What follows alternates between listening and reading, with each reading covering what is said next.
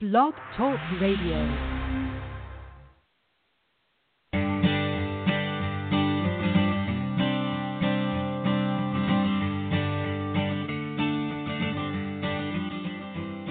Hi, and welcome to the Art of Film Funding. I'm your co host, Claire Papan, along with Carole Dean, author of the best selling book, The Art of Film Funding. Carole is also the founder and president of From the Heart Productions and the host of this show.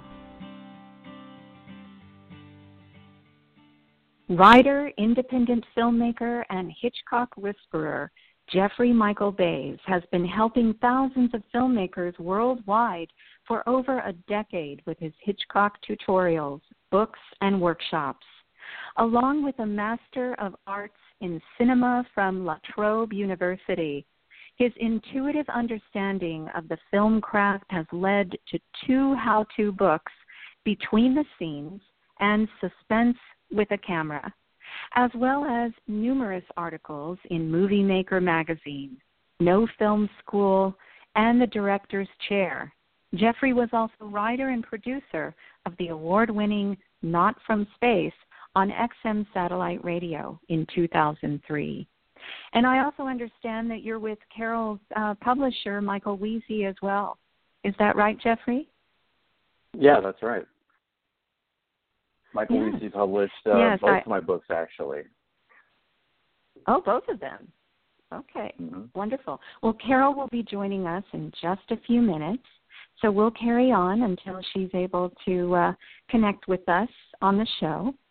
But I, I know that there were a lot of things that, that she really wanted to ask you about. And there was one area that you wanted to start off with in particular that you felt was important to start the conversation with. Would you like to start with that? Uh, sure. Um, well, um, I just wanted to dive right into uh, suspense and what suspense is. And uh, um, that's always kind of how I start out my workshops. I I kind of open it up to everybody and ask, "What do you think suspense is?" And I always get all kinds of different mm-hmm. answers. Um, uh, nobody really has a solid answer on this, and uh, it's one of those things that it kind of it kind of comes from instinct. It, there's a lot of feelings involved. It's emotions. It's anxiety. It's different moods, and nobody really knows, you know, exactly what suspense is. So when you try to write it in your scripts, uh, it can right. become difficult, you know. Um, and so that is um, that's kind of what my book does. Is it kind of unravels all of that mystery and uh, puts it into a concrete form so that you can uh, easily use it and and create suspense in your film. Um, right. And what? Oh, cool. And well, I, I was just going to say that um, uh, even psychologists and film theorists can't agree on uh, what suspense actually is. So um, it's definitely a complex thing. And so a filmmaker that is kind of nervous about dipping their toe into it, um, you know, it might be a little bit scary. So I'm hoping that uh, with this book uh, that um, this can help filmmakers. I um, I was recently working um, on a script uh, film. Uh, a friend of mine has a film that he's working on. Uh, it's, a, it's a 10 page short film. And so he sent me a script um, and he's asking me for advice on, you know, how, how do I get suspense out of this? It doesn't feel like um, it's connecting as much as it should be. Um, how do I get more suspense out of it? So, um, so I started reading through the script. It's a really good script. You know, it's good writing. Uh, it's got ebbs and flows. It's got you know drama and conflict, and um, it's a really interesting story. Um, and so he's asking me, you know, there's just something missing here. How do I get suspense out of this? And so as I'm reading through it, um, I'm looking for um, what um, what ingredients um, are there already um, to enhance that feeling of of suspense. And uh, I noticed that the very last scene of this of this story, that's where it was. It was. Uh, it, it suddenly became uh, uh, obvious that this is a story about someone that is afraid of quitting his job. He's afraid of telling his boss that he's quitting his job. And that wasn't revealed until the final scene. But what, you know, the fix is to get more suspense out of that is that you plant that early in the script so that uh, you make it clear in the first couple of scenes that he's decided he's going to quit his job. Uh, he's afraid to tell the boss about it. So he actually then goes into the boss to quit, and he can't do it. He's he's scared to do it. He actually has uh, a resignation letter written up. So he walks into the boss with this envelope, and he's he's going to hand him his resignation letter. Uh, the audience knows this, right? And so that's where the suspense comes in is that he just can't do it. You know, so the the conversation between him and his boss just kind of dances around, you know, random topics and they're talking about different things. But of course, the focus is on this letter and whether or not uh, the boss is going to uh, to receive it. So, so then you keep doing that throughout the film. You tease the audience with that um, possibility, and uh, then you build it up to that final moment where he finally does quit his job. So um, that's kind of an example of of how that works, and we can get into more details of that as we go, I guess.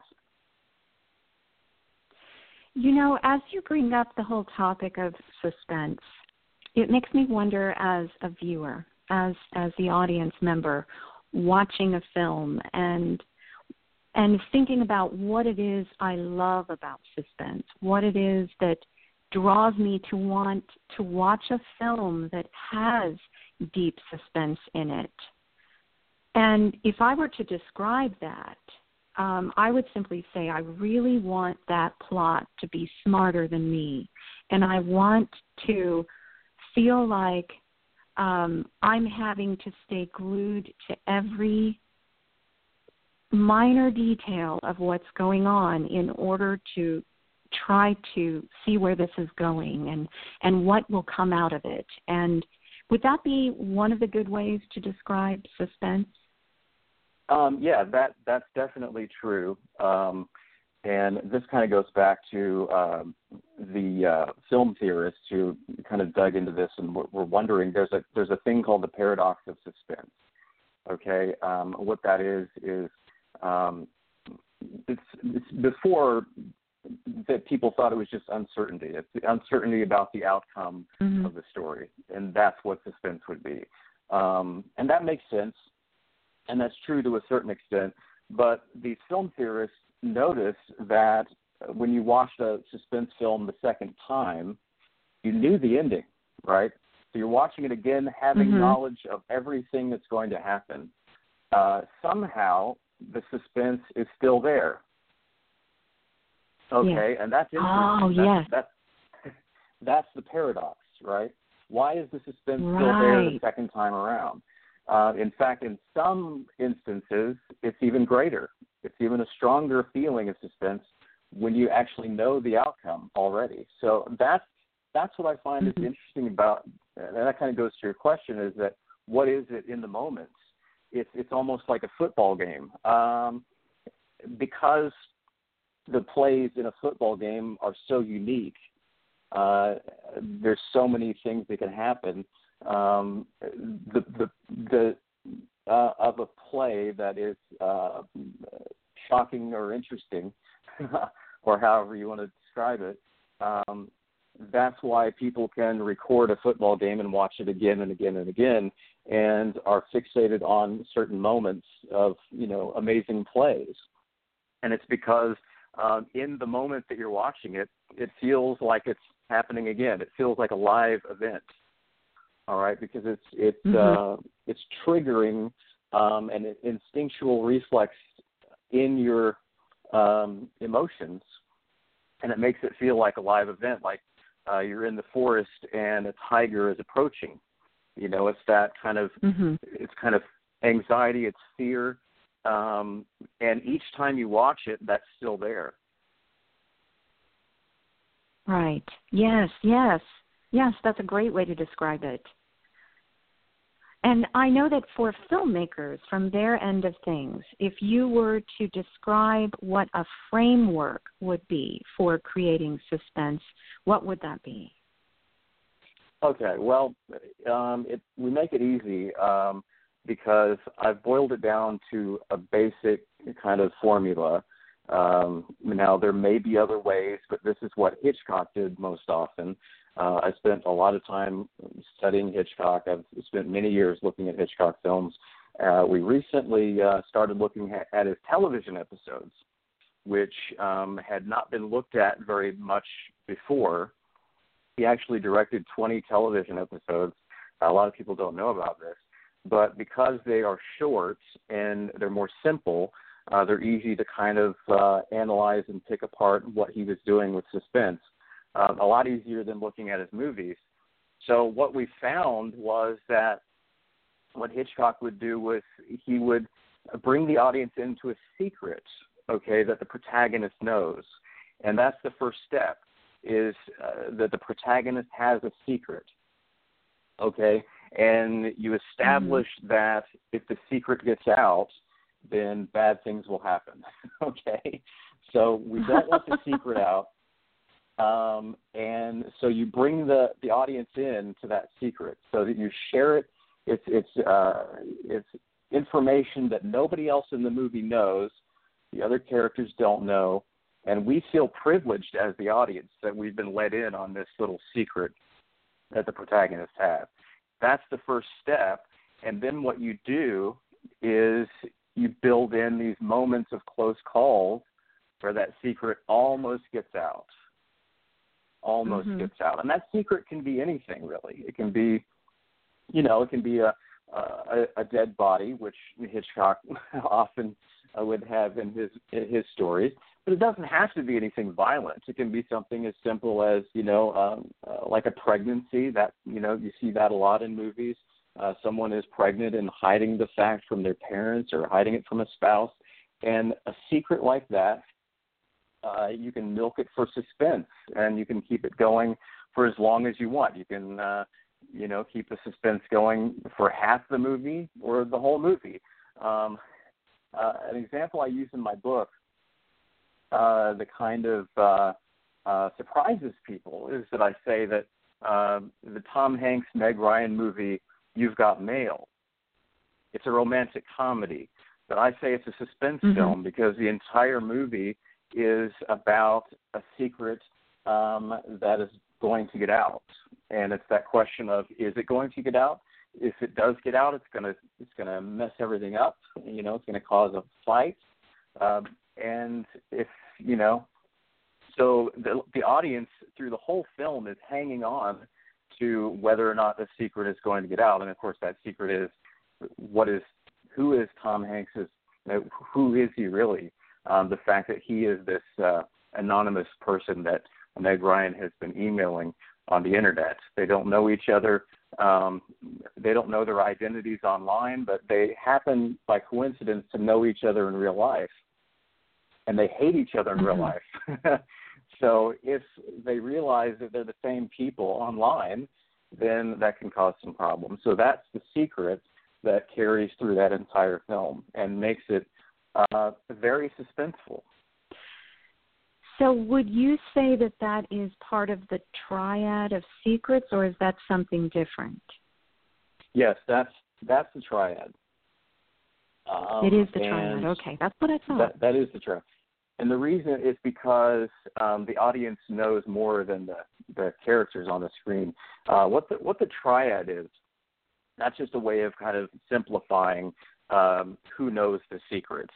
Okay, um, there's you know there's three people that could know a secret. The protagonist, that's one.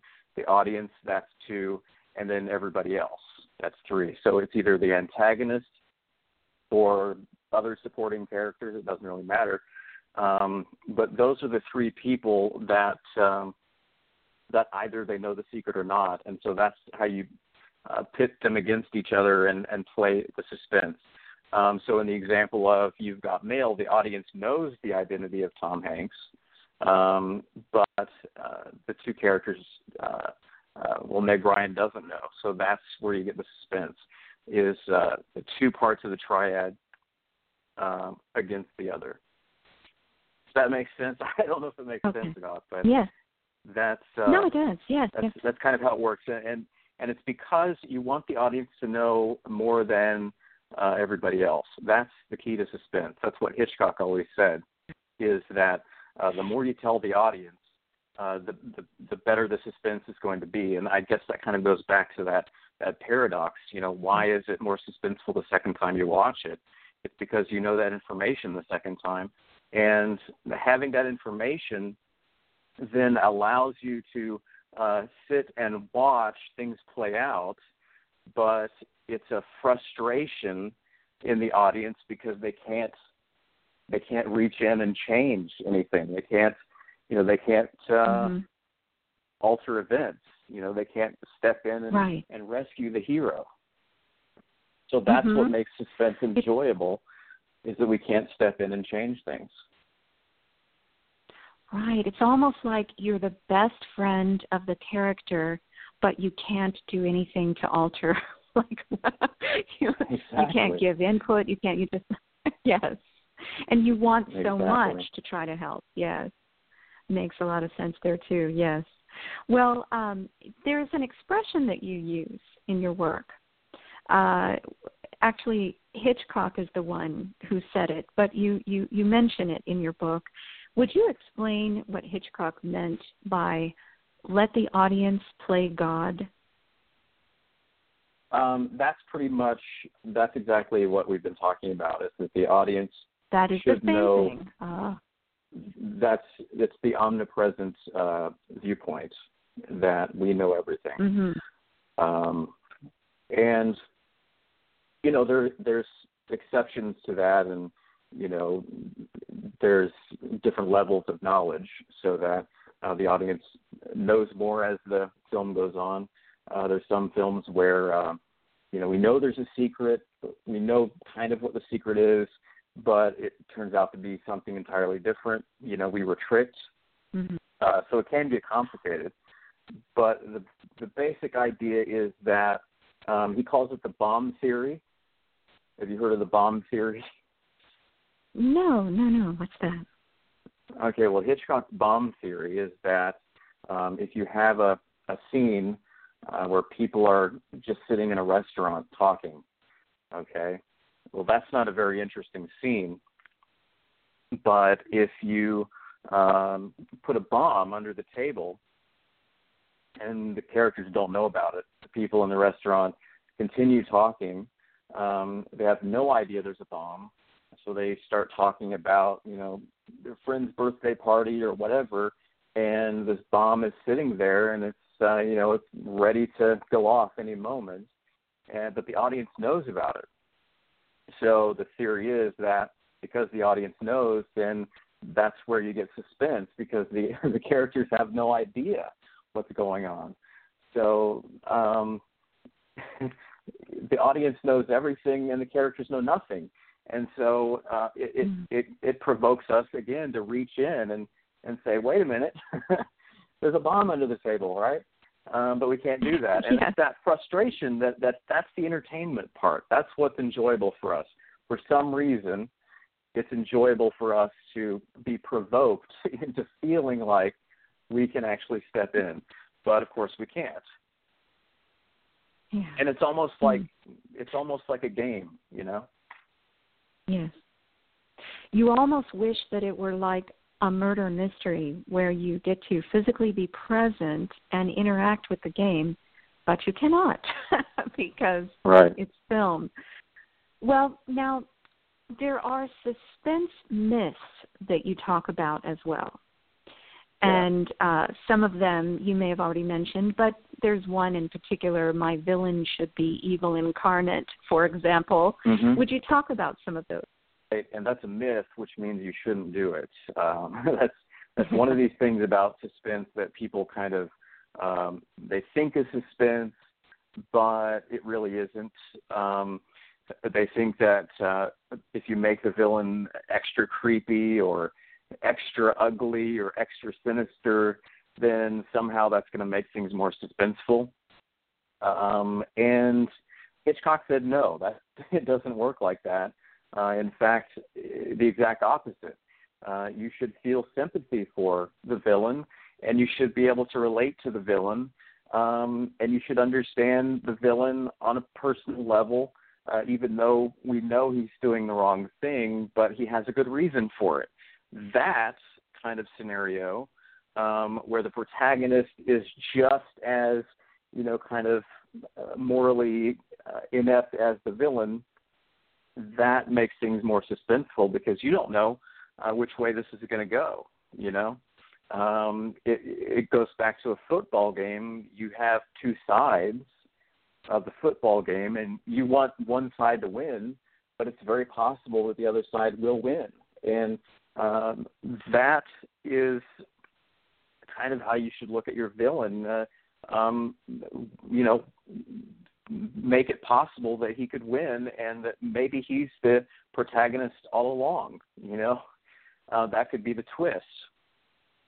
Um, mm-hmm. But I think the reason Hitchcock said that, um, and he said that um, he doesn't, he didn't like to use uh, like uh, professional uh, serial killers and uh, uh, and people that are so creepy and out of the ordinary that we couldn't relate to them, and it's because of that that we can't relate to them.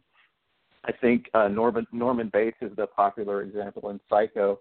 Um, he's obviously has a mental problem, um, but he's likable enough uh, that we are meant to side with him for a certain part of the film. Um, and if you look at a lot of Hitchcock's villains, it's all kind of um, you know it's a gray area between the hero and the villain. You know who's who's right. Mhm. You know, an example that pops in my mind also of a, a villain who starts off as the opposite of what you're saying, but ends up being someone that you have compassion for, is uh, in the Star Wars movie of um, mm-hmm. Darth Vader. Yes. And and so that's a that's almost um, an opposite play, but still has the same components, just in a different order. Yeah, exactly. So he starts out to be um, extra scary and creepy, and then you realize he's not really, or he has a good reason for what he's doing. That's the important thing. Mhm. It's the yeah that same component is there. Yeah. So this is yes. Now I know that uh, you talk about these different models that you use, you know, for the creation of suspense. Are there any others that come to mind that you would like to share with us before we move on to another section of this?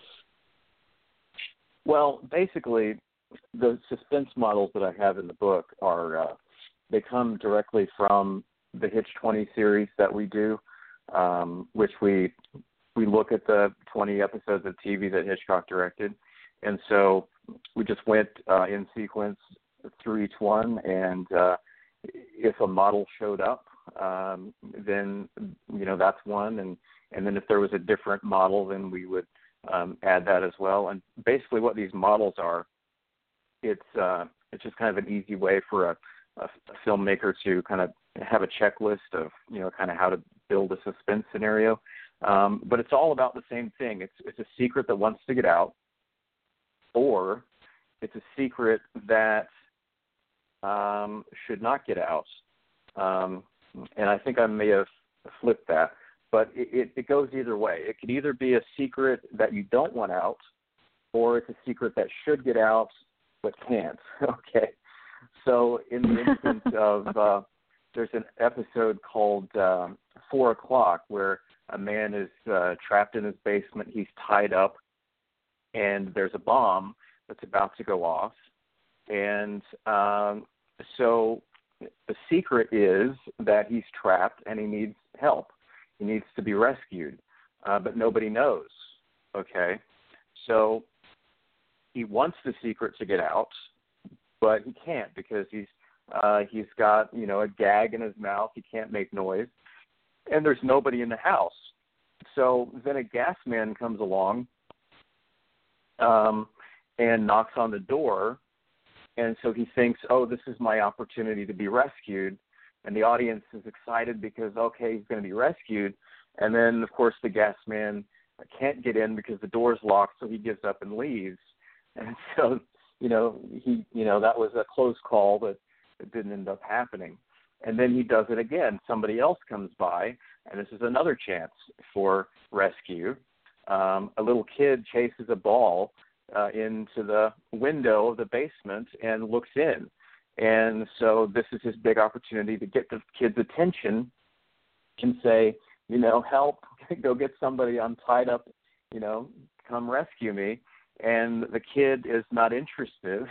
He's more interested in seeing a a, a roach walk by. okay, so Hitchcock spends a lot of time with the kid watching the roach walk by, and um, and then he does end up telling his mother, "Hey, there's a man down there." And then, of course, the mother says, "No, don't look in people's windows. Uh, let's go." So he doesn't get rescued. So that's an example of a secret that you really want to get out, but uh, it never does. So that's where the suspense comes from in that.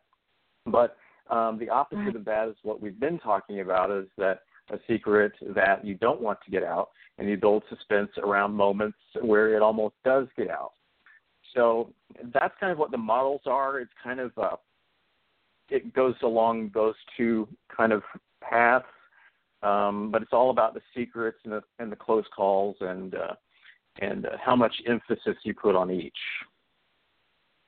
So, for instance, right. um, you plant the secret at the beginning of the film, or you kind of build up to it, that kind of thing. Mm-hmm. So, in the uh, chapter four of your book, you talk about visual sentences, where Hitchcock said films should be photographs of people thinking rather than talking. Would you elaborate on that? Sure. This goes all the way back to silent film. Um, Hitchcock started in the 20s when uh, before sound actually came to the cinema and uh, everything was uh, uh, it was silent in that there was no audio track. There was music, obviously, with it. Um, but uh, filmmakers had to use what they call title cards that uh, would interrupt the scenes and that would explain what's happening, right? So it could be the dialogue between the characters. You cut to the title card, it shows the dialogue, and then you cut back to the scene. Well, that was just as annoying then as it would be today. so filmmakers quickly learned to uh, tell the story in other ways, so they wouldn't have to show it on, you know, with text on the screen. So showing it visually, showing the story with the camera, showing it by uh, focusing on the what the actor is looking at. You cut to what they see. Um, you cut to their reaction. So it's all about reactions and uh, hands and feet um, and, and portraying emotions and intentions and all of that through visual means. And um, that's a type of filmmaking that was really popular in the 20s um, and Hitchcock was probably the best at it, um, and continued even when sound came to film, continued that um, uh, way of doing things. That even though you had dialogue, that the dialogue still wasn't important. Um, whatever the characters are saying to each other, um, that's not the important part of the scene. That you should still focus on uh, the reactions. Um, what are they thinking? You know what um, what is uh, you know if two people are talking um, let's say one is talking the other is listening if you show the listening that's more interesting to the audience because you're getting an instant reaction to what's being said right so the focus is on right. the reaction and not the actual content and that also can play right into your secrets so that if one of the characters has a secret and is hiding it, so the conversation is dancing around, you know, the secret possibly getting out in the conversation. So the reaction shots are then about the secret or the guilt that the protagonist has, and that's where you know the focus of the scene is. So that's what that's what we mean by visual sentence um, and focusing on people's thinking. Um, because oftentimes the talking doesn't have to relate to the scene really. It can be just kind of Mm-hmm. throwaway dialogue, kind of like you know back in the restaurant with the bomb under the table. Um, Right. so, and the visual sentence, we go through this in the book, is that it's actually a language. Um, you know, it's how the shots are pieced together. Um, it's how, uh, you know, how do you cut to a hand holding an object um, and then cut back to a face reacting to that object. Um, that's kind of the beginnings of story. Um, you know, what's Mhm. what's the object? You know, how is it relevant? What emotions are connected with that object, um, and that's that's what visual cinema is. It's it's actually language, and you can break it down into you know ideas, simple ideas. You can add more complex ideas, but it's all about what you show and not what is said. Right. So that would be one of the other myths. Then the, the idea that everything has to be said. Right. That that being one of the myths that you talk about. Yes. Now I also understand that you do workshops, and and uh, you know when you do these workshops, um, a lot of this content is covered in there. Do you have any planned uh, for the near future that you want to share about with us? Yeah, I'm actually in Buffalo next week. In fact, um, doing a workshop at the Buffalo Niagara Film Festival in uh, Niagara Falls. Um, it's going to be, let me see, I think it's September 23rd. Yeah, Saturday, September 23rd at 5 p.m. Um, at the Buffalo Niagara Film Festival. That's the uh, the next one I'm doing, and I do these Okay. often in LA. So uh, if you happen to see one, um, it's my favorite thing to do because we actually show clips of films and then we talk about it. So um, you know, it's it's uh, it's a good addition if you have the book. You can walk through the book, but there's nothing that replaces actually watching clips and seeing examples of all of this stuff. That's true. That's so true. But you're doing a very good job of describing it without having all the visuals. So it's really, really making a lot of sense. Um, so, uh, how can people contact you, and where can they learn more about your workshops? Okay, well, my website is uh, borgus.com, B-O-R-G-U-S dot com. Uh, that's uh, where you can get most of the information. You can uh, Google my name as well and find a lot of stuff. Um, and I have a list of the workshops that are coming up. I usually keep that list updated on the website. Uh, and you can email me through that as well. Um, also on Twitter at BorgusFilm at B O R G U S F I L M. And uh, so, yeah, that, that's probably the best way to get in touch with me. Great. Okay. And your book, is it available uh, on your website or elsewhere? Yes, it's uh, it's available uh, anywhere you can buy a book. You know, major booksellers, Amazon, Barnes and Noble. Um, it's actually, I think it's live on Amazon this week, so you can actually order it now. Um, it's re- being released, I think, officially October 1st, but I think you can actually get one now. Um, Barnes and Noble has them. Um, uh, Book Depository in the UK has them, uh, and you can also order it through the publisher's website, which is uh, mwp.com. mwp.com. That's Michael Wiese Productions. Okay, great. And, And, I uh, so the, you, the you might know titles. too, but I think I think the uh, Michael Wiese website actually has a discount. I think it's uh, is it twenty percent off, something like that. Well, that's that. good to know. No, I, I wasn't aware of that, but Carole may be. Um, Yeah. And the two titles of your books are, give those again? Okay, Suspense with a Camera is the uh, the new book about suspense and Hitchcock, um, and the other book is Between the Scenes, um, and that is all about scene transitions, and it's about um, the importance of the transition from one scene to the next, and all of the choices that go uh, into that transition. You know, uh, um, how where do the characters go between the scenes? What do you show? What do you not show? Um, you know, the choices of uh, locations, um, how one scene should be uh, starkly different than the next um, to create a sense of demarcation and boundary between the scenes. Um, and then, of course, we go into basic, uh, you know, dissolves and cuts and things like that.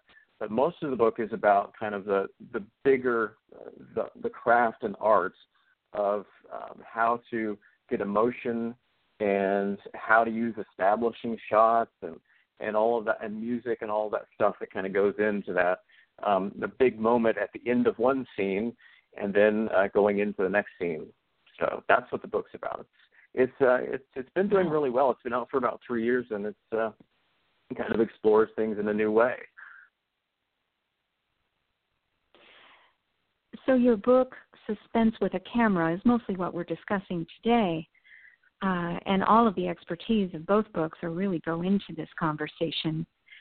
So um, when you talk about the point of view sentence, the POV sentence from your book Suspense mm-hmm. with a Camera, would you describe exactly what that is? Okay.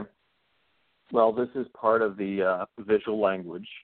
Uh, so mm-hmm. it's putting shots together to tell a story. And what the POV sentence is, point of view, sentence is um, it's three basic shots. Okay, it's a close up of the actor's face.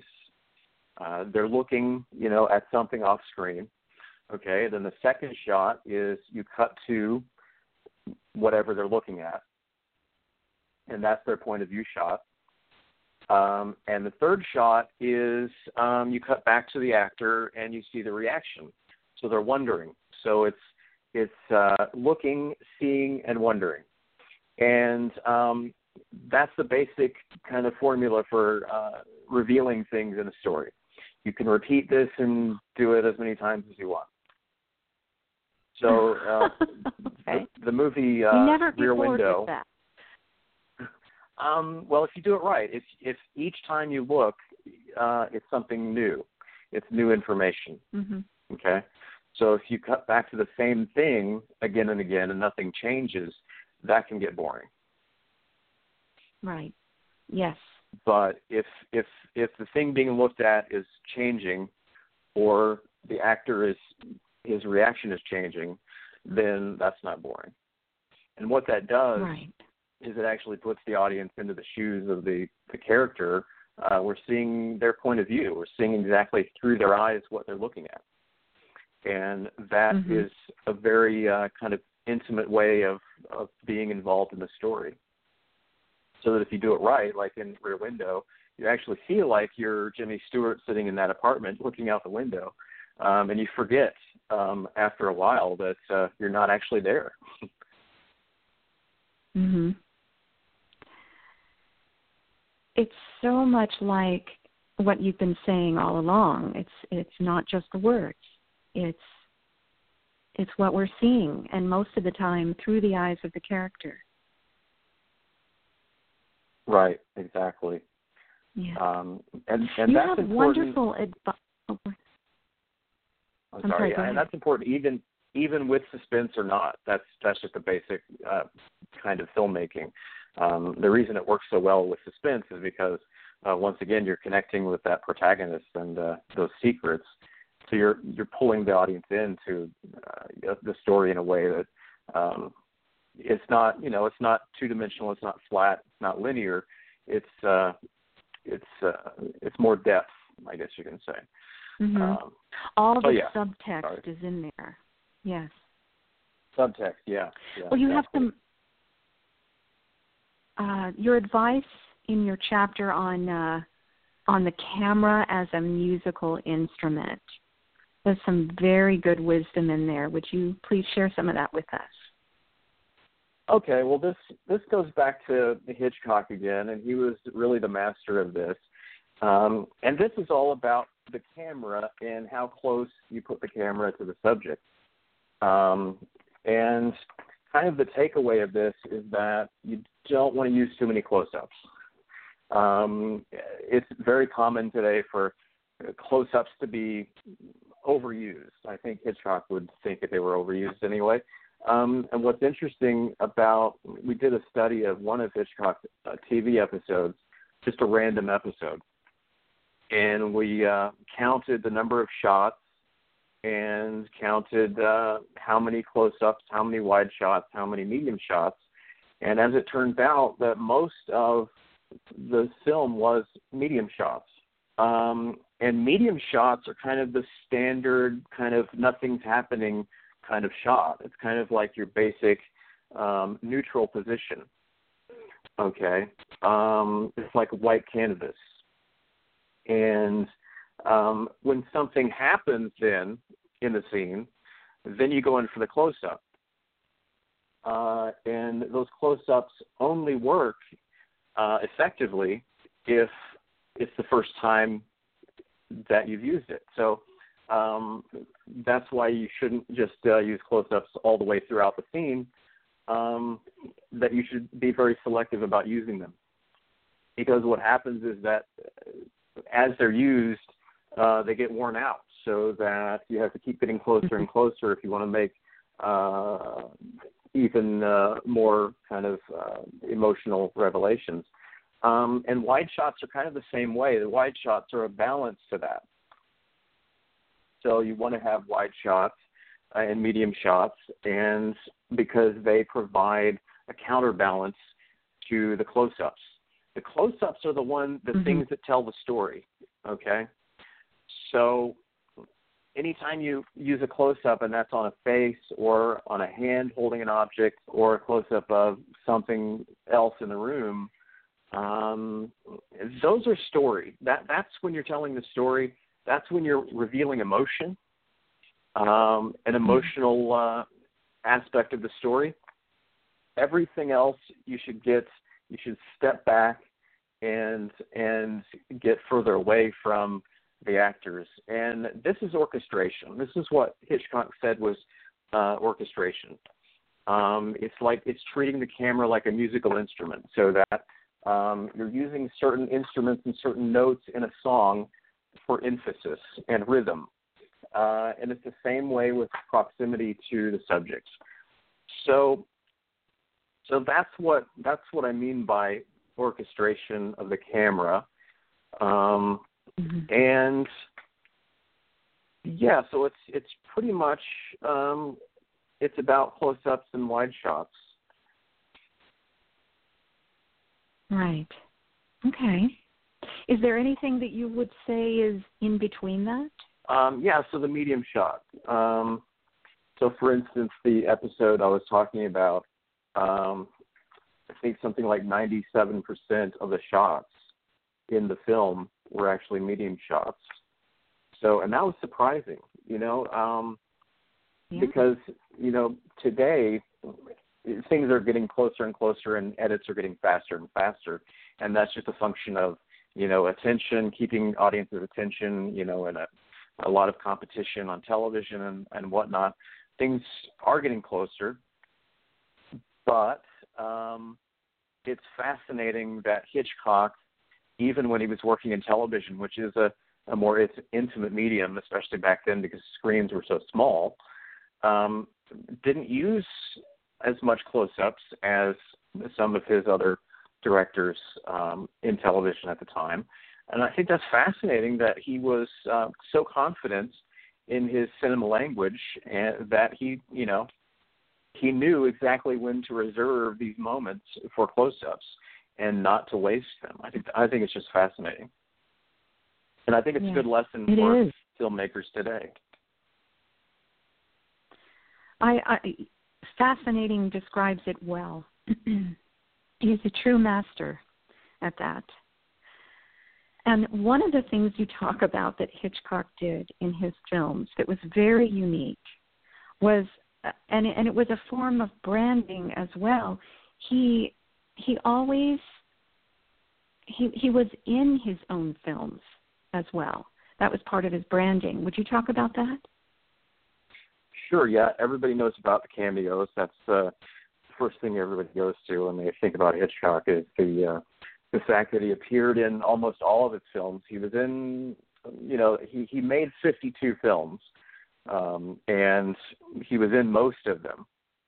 and it started out in his early films. Probably, I think his second film, The Lodger, he was an extra, and he said that the only reason he did it was because he needed an extra, and they didn't have enough people on set to be an extra, so he stepped in. Um, and I think what happened early on is that somehow it got the the media talking. Uh, the press and the critics would talk about his cameos, um, and it became very quickly a way of getting the press to talk about the director instead of the the stars in the movie. Um, and that was something new at the time. Actually, kind of still is. Um, that uh, the the critics would be focusing on the director and his cameos, and not so much about the actors. Um, and he he used that as a way to kind of manipulate the press in a way to to get his brand out there. Um, of course, his brand was that famous silhouette of his face, and um, that was kind of a recognizable mm-hmm. profile. Um, that you know it was instantly recognizable as Hitchcock, and his cameos were very similar to that. So when you saw his cameo in a film, you instantly knew there's Hitchcock. Um, and because the thing that I find the most fascinating looking back on his history is that he actually started out in advertising. Before he got into film, he was he worked in a, a company. He worked in marketing for a a uh, industrial cable company called Henley's, and uh, he did uh, marketing and you know, the product catalogs and and things like that for the company. At the age of 15, he started that. So uh, very early on, he was exposed to the world of marketing and publicity. And so I think because he had such um, exposure to that, he naturally uh, brought that in when he became when he became a filmmaker, and he was able to manipulate the press. In fact, he would actually plant stories about his weight. Okay, um, he would uh, he would plant stories, you know, saying I lost 20 pounds. Um, I lost 20 pounds, and here's how I did it. You know, kind of it was just kind of this this uh, this funny way of just getting people to think about his image um, mm-hmm. and the press fell for it. You know, that was that was brilliant. So I think what you find throughout all of his films and throughout his career is that his presence is is so um, it's it's still there. You know, uh, it's been yeah. you know 40 years since his last film, and we can still kind of feel his presence behind the scenes. And I think that's that's you know mostly because of his branding. We know we're watching mm-hmm. Hitchcock film. Yes. Wow. so much in in all of that. And uh and I presume that, you know, during the day of making those films, uh people just trying to put their finger on what it was that made those films so success so so successful may not have been as easy as it is today after having all that time to really take apart those pieces like you've done in your book. Yeah, I think that's absolutely true. I think um, in his early days in the 20s and 30s in the United Kingdom, um, he was he became a celebrity pretty quickly. Um, he was the most famous director by the time he was 38, he was the most famous director in Britain, um, and he was the best there ever was. Um, and so there is that. I mean, there is the fact that he was good at what he did. Um, so you can't discount that. But yeah, I think that's true. I think a lot of these things were kind of natural to him, and and uh, I I I think it's true that it's having distance from it um, makes it more obvious today. Um, mm-hmm. And I think, you know, I don't know that filmmakers today could get away with that, um, but I think it's it's definitely something to look into. Um, if you're, you know, a, a struggling filmmaker and you know, do you have a brand? Uh, maybe you should have a brand. Maybe you can find ways like this, kind of clever ways to kind of get into the press. I, I, I don't know that it would be as easy today, but um, it's certainly something to look at. Where you were talking about uh, one of the branding pieces where he would be in his films as an extra, I have seen this. It's so rare, but I have seen this in other films, but it doesn't have the same novelty that Hitchcock had with his. Yeah, I think that's true. I think that's partially because the other cameos, and I don't know what you're talking about specifically, but there are directors that appear, like Mel Brooks will appear yeah. in his films. Um, uh, but it's different because they're actually playing a character. And what Hitchcock's cameos, what made them so unique is that they weren't really a part of the story. Um, mm-hmm. They weren't even really part of the story world. He was kind of like uh, almost a, an apparition in his own story. He wasn't really there. He was just kind of um, kind of an extra, but kind of not. And he would actually acknowledge the audience in a way, kind of uh, you know, just the way he he knew he was being watched, and that was the kind mm-hmm. of that was the kind of vibe that he put off. It was all a tease, you know. He, he knew it was for the audience, um, and I think that's what was unique about his cameos. Um, it was also kind of like a practical joke for the audience because after a certain amount of time they expected it, and so they would actually look for it and wait for it. And uh, so it was almost kind of like Where's Waldo? So you're kind of looking for the the Hitchcock cameo um, in this mass right. of people. Yes. So it almost yes. became a game with the audience. Um, and mm-hmm. that's something that that kind of it, it kind of went from film to film. It wasn't just specific to one film. Um, so yeah, I think other directors that try to do that, um, it's obviously going to be different because you know there's a different personality, there's a different kind of um, approach to storytelling. Um, mm-hmm. So yeah, I think I think the playfulness of his cameos was probably what made it the most fun. Yes, yes, you really put your finger on it there too. Yes. Now the MacGuffin piece that you talk about uh, in your book, please explain that as well. Okay, the MacGuffin. Um, okay, well, I don't know how much I want to reveal here because I, I think you should probably just get a copy of the book and and read what the MacGuffin is. But um, well, it, there's a lot know, of suspense the, in that. yeah, uh, the MacGuffin is one of these things that it's kind of elusive. Uh, uh, people aren't really sure what exactly it is and, and why it's there. Um, it's something that Hitchcock kind of popularized it. The, the, the, the you know, it's, it's pretty much like a plot device that uh, carries the story forward. Uh, uh, you know, like the secret plans that the the villains are after. Um, and it's you know mm-hmm. it goes back hundreds of years in storytelling, so it's nothing new to film. Um, but I think with Hitchcock it was unique because his uh, style of storytelling uh, was so um, so much about the camera um, that it was a unique way of treating it on film that you couldn't do on a stage or in a novel or you know any other type of storytelling. Um, that on a on a movie screen, um, it's a little bit different. And what I mean by that is that the audience is involved um, because the camera moves around and you're you're seeing the story in a in a personal way. It's almost an abbreviated form of storytelling, because um, you know, like we said, the the dialogue doesn't really matter.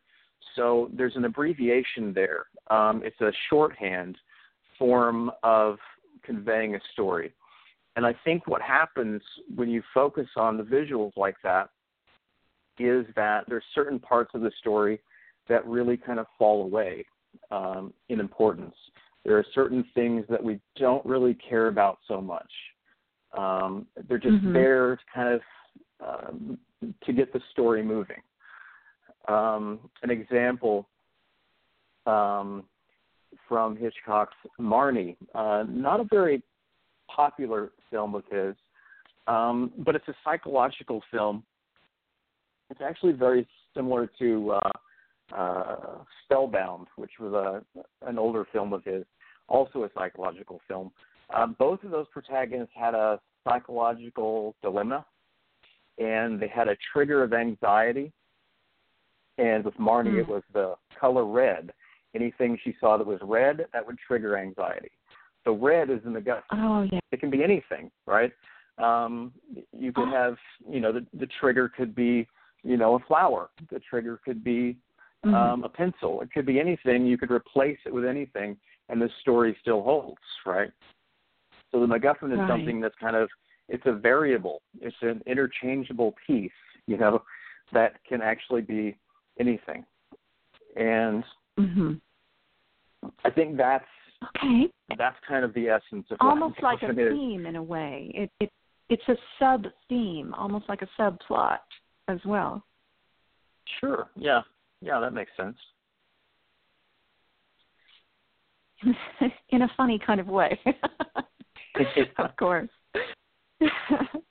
okay. Now, um, I know we, we just have a little bit of time left. So if you could just touch on some of the information from your chapter nine on lure them with a Hitchcockian opening, that would be a perfect way to end our, our conversation today. Okay, so we're ending with an opening. Yes, um, well, this is this is um, this is uh, it's something that um, I did a whole article about this a couple of years ago, and I, I actually watched the openings of dozens of Hitchcock films, and, and I kind of tried to find some similarities of of how he opened his films, and there were similarities. There were things that kept coming up again and again. Um, most often, he would start first of all on a sunny day, um, which again that goes against the cliche of of starting a suspense film in the dark. Um, uh, so starting in sunshine with uh, playful music, almost comical music. You'll notice that most of his films uh, start with comical music.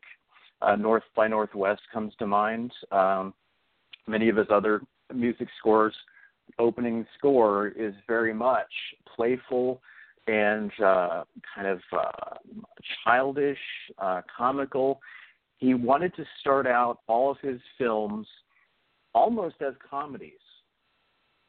And he said this early on that this was essential because, first of all, you needed to get the audience on your side on you know to start to like the characters so if they're having fun and they're joking and having you know a good time, then we're kind of we're pulled into that fun, and then something bad happens. So that makes the contrast um, that much more um, intense. The sudden shift toward dramatic, um, and so that was his strategy uh, for opening his films uh, in in a comedic way. Um, and also his use of the camera. He would start out most often in public.